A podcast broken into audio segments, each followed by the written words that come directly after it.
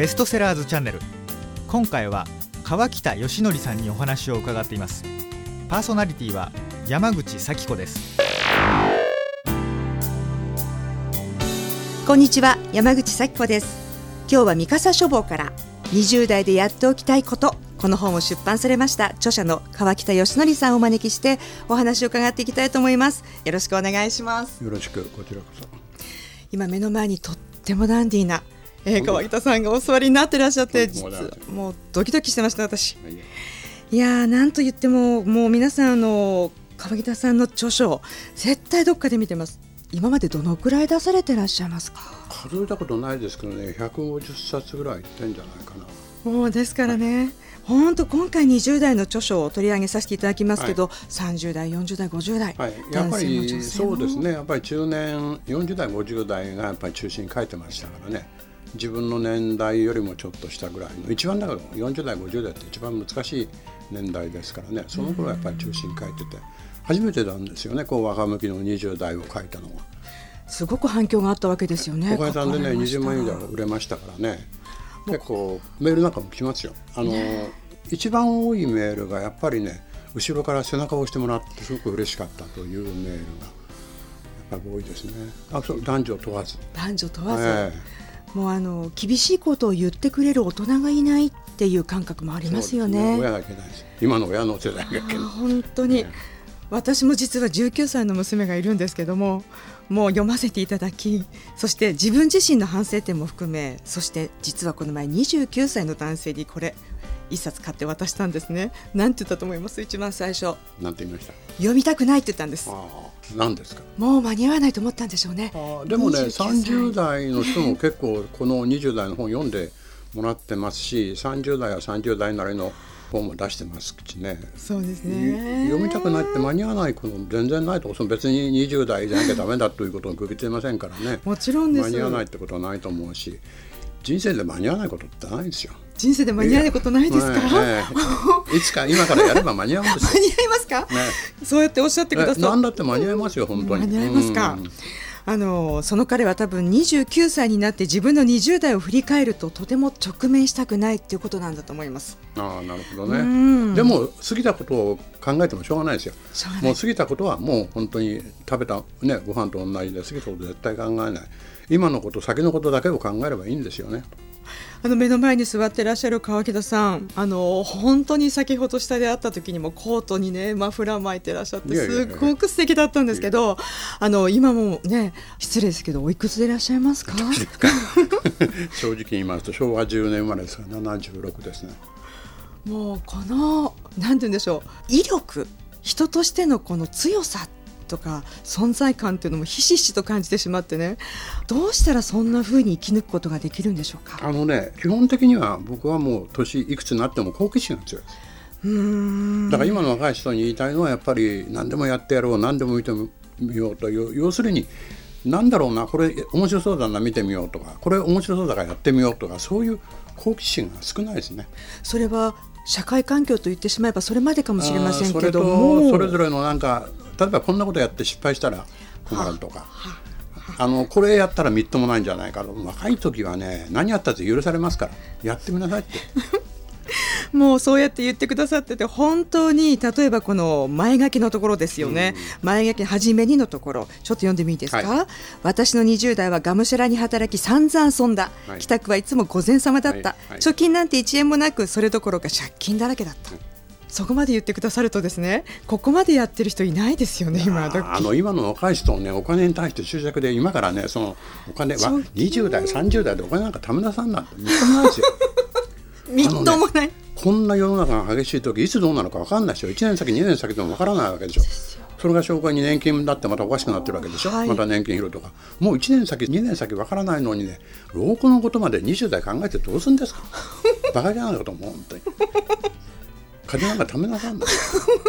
金なんか貯めなさんだ、うん、それでも稼げる人間に言う言葉ですよね。いや貯金してる若い人多いですよ。コツコツコツコツ、うん、若い人が貯金するって僕はみっともないと思う。もうそうするだけで保身になっちゃいますもんね、ね、身を守り出す、まあ、本当にあの本読ませていただいておっしゃっているその伝えたいメッセージはとにかくもう固まるなと。枠を超えていかと、うん、もうねあの本当に若い時失敗はもうどんどん失敗しろって言うんだ。若い時の失敗はねやっぱりカバーできるんですよ。これがある程度50代40代50代になってくるとね例えば40代50代になって転職してなんか仕事をやってみてもしそれ失敗したらねこれ取り返しつかない、はい、20代30代の失敗がいくらでも取り返しつきますよやってみろとでそこまで言ってくださる川北さんも相当失敗してきたってことですか、うん、失敗したっていうかねやってみなきゃ分かりませんからね、うん、ただただなんていうかな運よくこううまく巡り合わせて、はい、私はの会社っていうか新聞社辞めたのは40代全般のちょうど男の役年の時なんですよね。うん、で男の役年だからどうだってことを考えたら何もできないでしょ。確かに。ここはチャンスだと思って辞めない時はパッと辞める。でうまくいって出版プロデュースで結構ミリオネラ何冊か出して、はい、まあそれも運かもわからないけどやっぱりなんていうかな人間関係の付き合いですよね。書いてあります、ね、その頃に結構要するにお金が使って何やるかって人間関係それ自分で意識したことじゃないけども結構人のつながりってのは結構広めましたからね。それはもう損得の問題じゃないんです、はい、あいつ面白いから付き合おうとか、はい、あいつと飲みに行こうとかそれでいいんですよ。でもここまであの赤裸々に心を最初からドーンと開いて喋ってくれる人に今なかなか巡り合えない若者そんなことないと思うんですがねなんかお互いに遠慮してんじゃないですかね。ですよね。うん、その一つ殻を破って相手に近づいていく時ってどうやってやったらいいんですかね？うん、あのね近づいていくっていうのは、この間あのまあこんなことあったんですがね実はある出版社の編集長が若い編集者を紹介するとあの仕事の打ち合わせもあったんででその編集長と若い編集者で3人で食事したんですよね。で食事した時にあの食事が来た時に最初に僕も編集長も手つけない若い編集が食べ出したわけですよ。はい。やってしまった。この野郎と思ったんだけど、ね、ここで怒ったら飯がまずくなる確かに。ほんで終わってから「お前さんな」っつってねあんたと俺とは初対面でしょ。しかもあなたは俺のが年上だよ。しかもそばに編集長がついてるんでしょ。編集長も俺も手つけたの。お前最初に若いくせに最初から手つけた何事がバカ野郎って。怒鳴りましたよ。教えてもらったことがないないんですそれは。彼はもうそれからもうそういう失敗絶対しないと。本当ですよね。誰も言わないそうなんですよ。あのねやっぱり言うべきことはきちっと大人が言ってやんなきゃダメ。それはもうあなたも子供にはやっぱり言うべきことは言う言うべきことは言うように。怒鳴る怒るべき時は徹底的に怒る。はい。叱り方が分かんない。そうですね。今の若い人って子供もそうでしょ喧嘩の仕方が分かんない。だから殺しちゃうんですよ。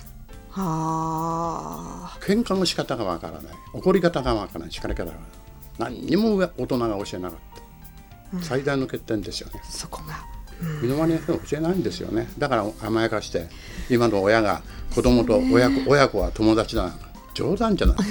親子は親子でしょ友達だ子供が作る同じ年代のあれが友達であって、親子友達親子なんてみっともなこと言うなって言うんですけどね。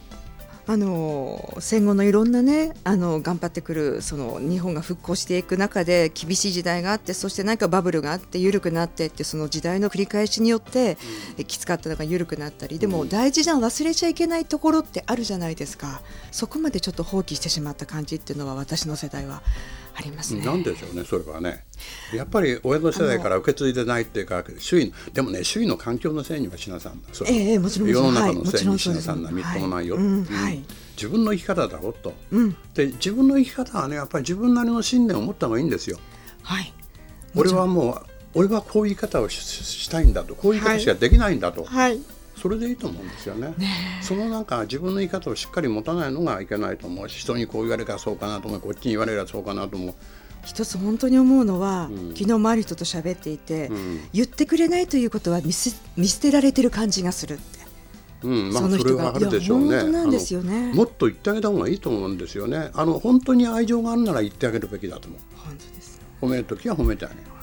叱る時は叱って。それは愛情でしょまだまだまだまだまだまだ私の中に言ったら嫌われるかって、うん、あ全然全然全然ゼロにはなくならない。逆逆です。逆ですか。やっぱりねあのきちっとそんなことはやめなさいとダメなことはダメと叱ってもらった方が子供って嬉しいんですよ。子供には言えるけれどもやっぱりそれ以外の人間関係とかねこう思っちゃうんですよ。まあそこまで言わなくってもまあ面倒くさいなとかね。あそれが違えば違うんですね。そこまで言いなさいと。いうことですよね、うんうん憎まれたっていいじゃん別に。ってことですよね、うん、だって自分が思うことを言うなんだから相手はそれはどう受けようと俺はそう思うよっていう。もう今ねあの滝に打たれてる気分です私。滝行の気分です。いやでも本当に世の中そうやってなんて言うんでしょうね。自分の心の中で言い訳しないって項目があるじゃないですかこの本の中に。自分にやっぱり一番言い訳してます。言い訳するのがね。ねもう間違ったことやったらもうごめんなさいですよ。そうですね。謝りいいんですよ。ごめんなさい。あごめんなさい。俺が悪か。俺が失敗した。そういう謝りいいことです味のある人生ですね、うん、それもね、うん、でもその方が自分に素直です。そうですね。僕は自分に素直に生きなさいってことを言ってるんであってねその百何十冊という本の中に一つずっと一貫しているのはそれです。ね、もっと自分に素直に生きなさい。ただし世の中っていろんな人がいるんだから、はい、みっともないことだけはしなさんなと。みっともないことだけはしなさんな、特にね今まあ若い人とちょっと違うけどやっぱり定年退職になってねやっぱり買ってあの肩書きとか会社の名前持ってね、はい、それは身についちゃってからフリーの素の自分になってもやっぱりみっともないことしてねコンビニの女の子に泊まってみたりそういうみっともないことしなさん大人でしょって。本当に多いですよねそういう人はね。私本当にあの川北さんのカバン持ちになりたい気分です。本当にあのですね本当にこれからあの人生を本当に人に教えていかなきゃいけない立場になった時に自分の中で軸がない。ということに結構驚く、うん、それが一番大事なことですね。自分の中の軸で。私はこういう言い方をしたいしこういう言い方でいくんだという軸を持つことですよ人が何と言おうと。それがやっぱりそれが生きるってことじゃないかなと思うし。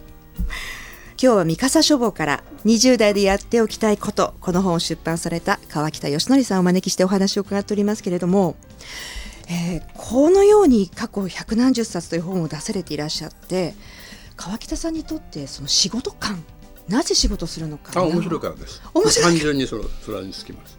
仕事してるのが面白い。だから僕はもう男は一生働きなさいって死ぬまで働きなさい。死ぬまで働いてある日ばったり倒れていくのが一番理想でしょ男の理想だと。ピンピンコロリですね、うん、ピンピンコロリ。あの要するにね仕事定年退職して仕事を持つどんな仕事でもいいんですよ。これはお金の問題じゃないと思う。あの人に会ったりなんかするとやっぱり緊張するし服一つにも気使うでしょ、はい、でこれ人に会わなくなるとジャージ着てその辺近所うろうろしてねあんたみっともないからやめなさいよって女房に言われるのがうちだから、はい、だから仕事は持つべきだ。それはねボランティアでも何でもいいと思うんですよ。お金にならなくてもいいと思うけど週に12回人に会う仕事でもいいと思う。とにかく一生働くなさいって男は思う。本当に。今目の前にいらっしゃる川北さんを見ながらなんか素敵なおしゃれなバーにでも誘ってほしいなと思いました。誘ってくれますか、はい、も。う人生をね教えてほしいですよ、うん、いやこの40代で本当に今おっしゃった通り60代で定年65歳でっていうことを思った時にその先がまだあるわけですよね。もう今はねあの余生じゃないですからね、うん、人生定年後20年以上あればこれも絶対余生じゃない。余生って言えないです、ね、もう一つの大きな人生ですよ。そこでまた新しくビジネスを立ち上げることも。新しくもう一遍生き直してみてもいいじゃないかと。もう一遍。うん。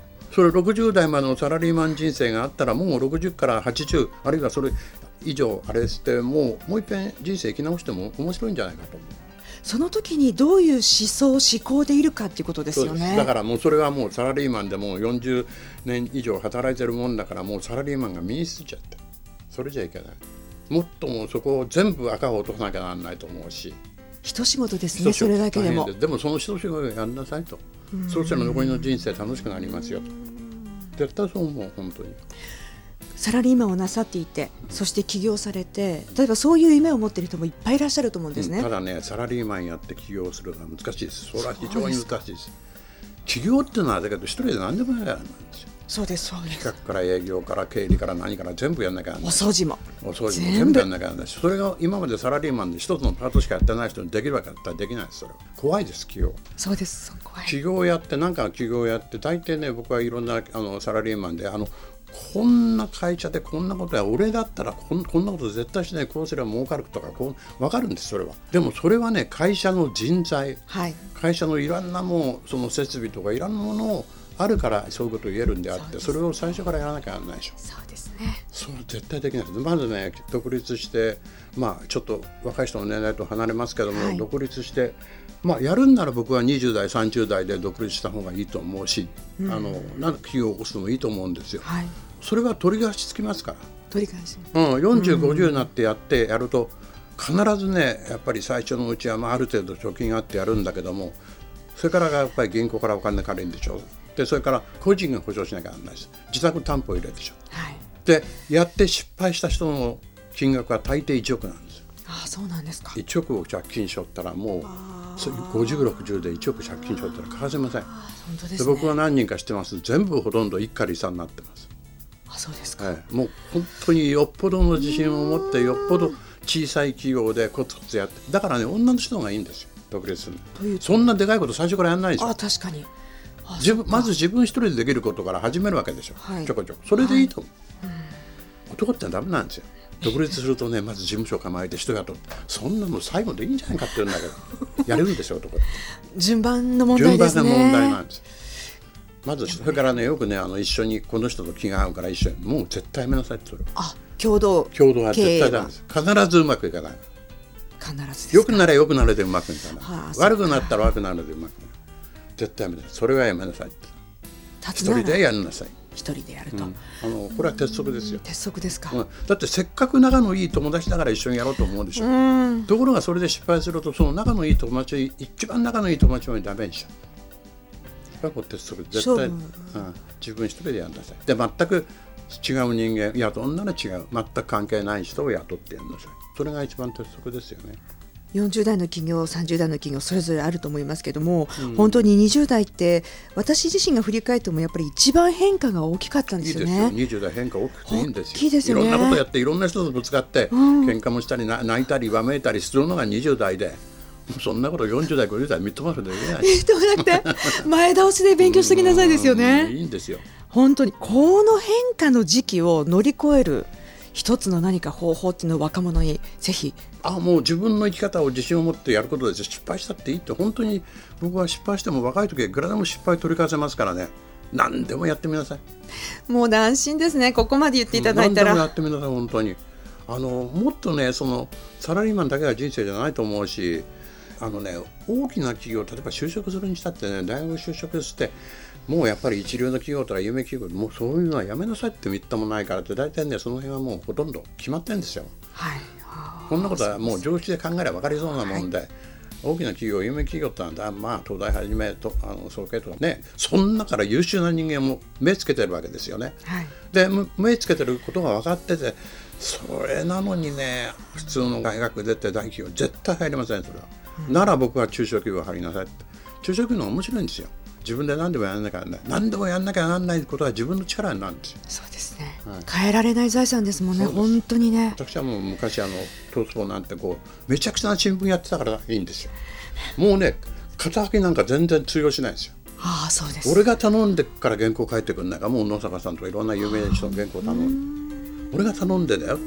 会社関係ない。俺が頼んでなんとか頼むよって原稿書いてもらったりしましたでそういう努力してると自分に力ついてくる、中小企業って絶対自分に力ついてくる。そうですようんね、、小さな工場やってね工場の中に入ってそれで自分の営業からその工場の見習いまでやって営業やって海外行ってそれで全部その東南アジアの方へそういうものを輸出したり、ね、機械の物質を輸出したりする会社に勤めた人が若い子で今だ年収600万ぐらい。持ってる全部できる国で喜んで今海外行ってるタイとか行って交渉してきてるんですよ。やっぱりこれすごいなと思うしこういう人は絶対強いです。何人やらしても生きていける。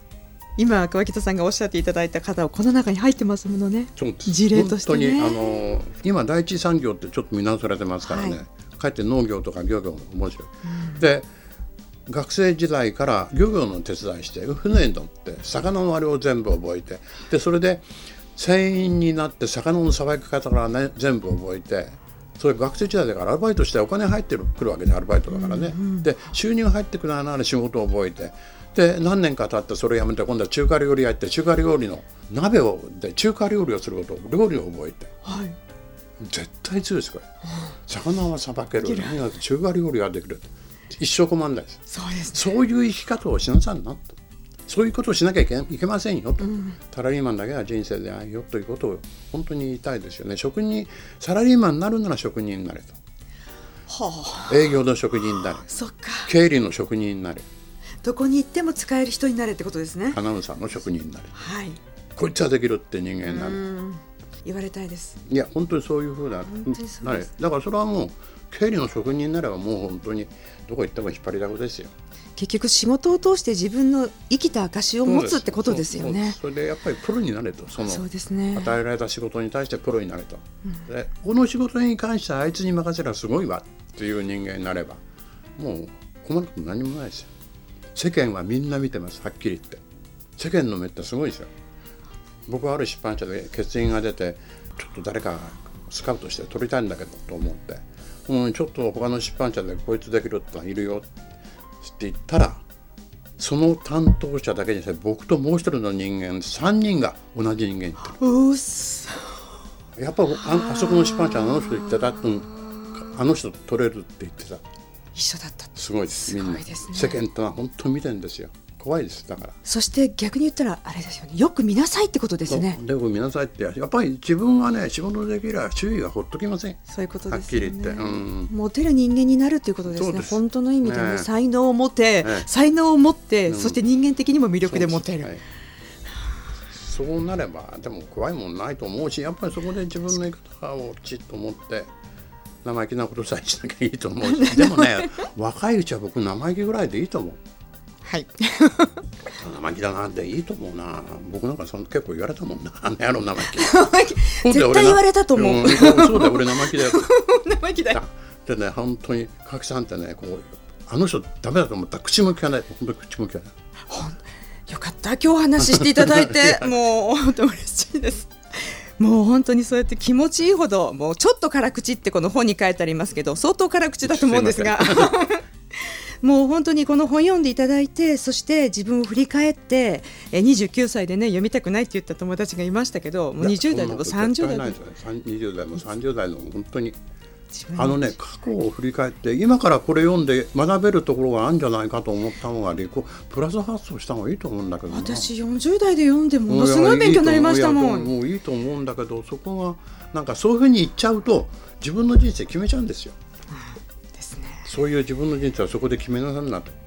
可能性はいくらでもあるんだから若い時は。本当そう思うな。ありがとうございます。まだまだちょっとあの本当にこの後お酒を飲みに連れてっていただくということを。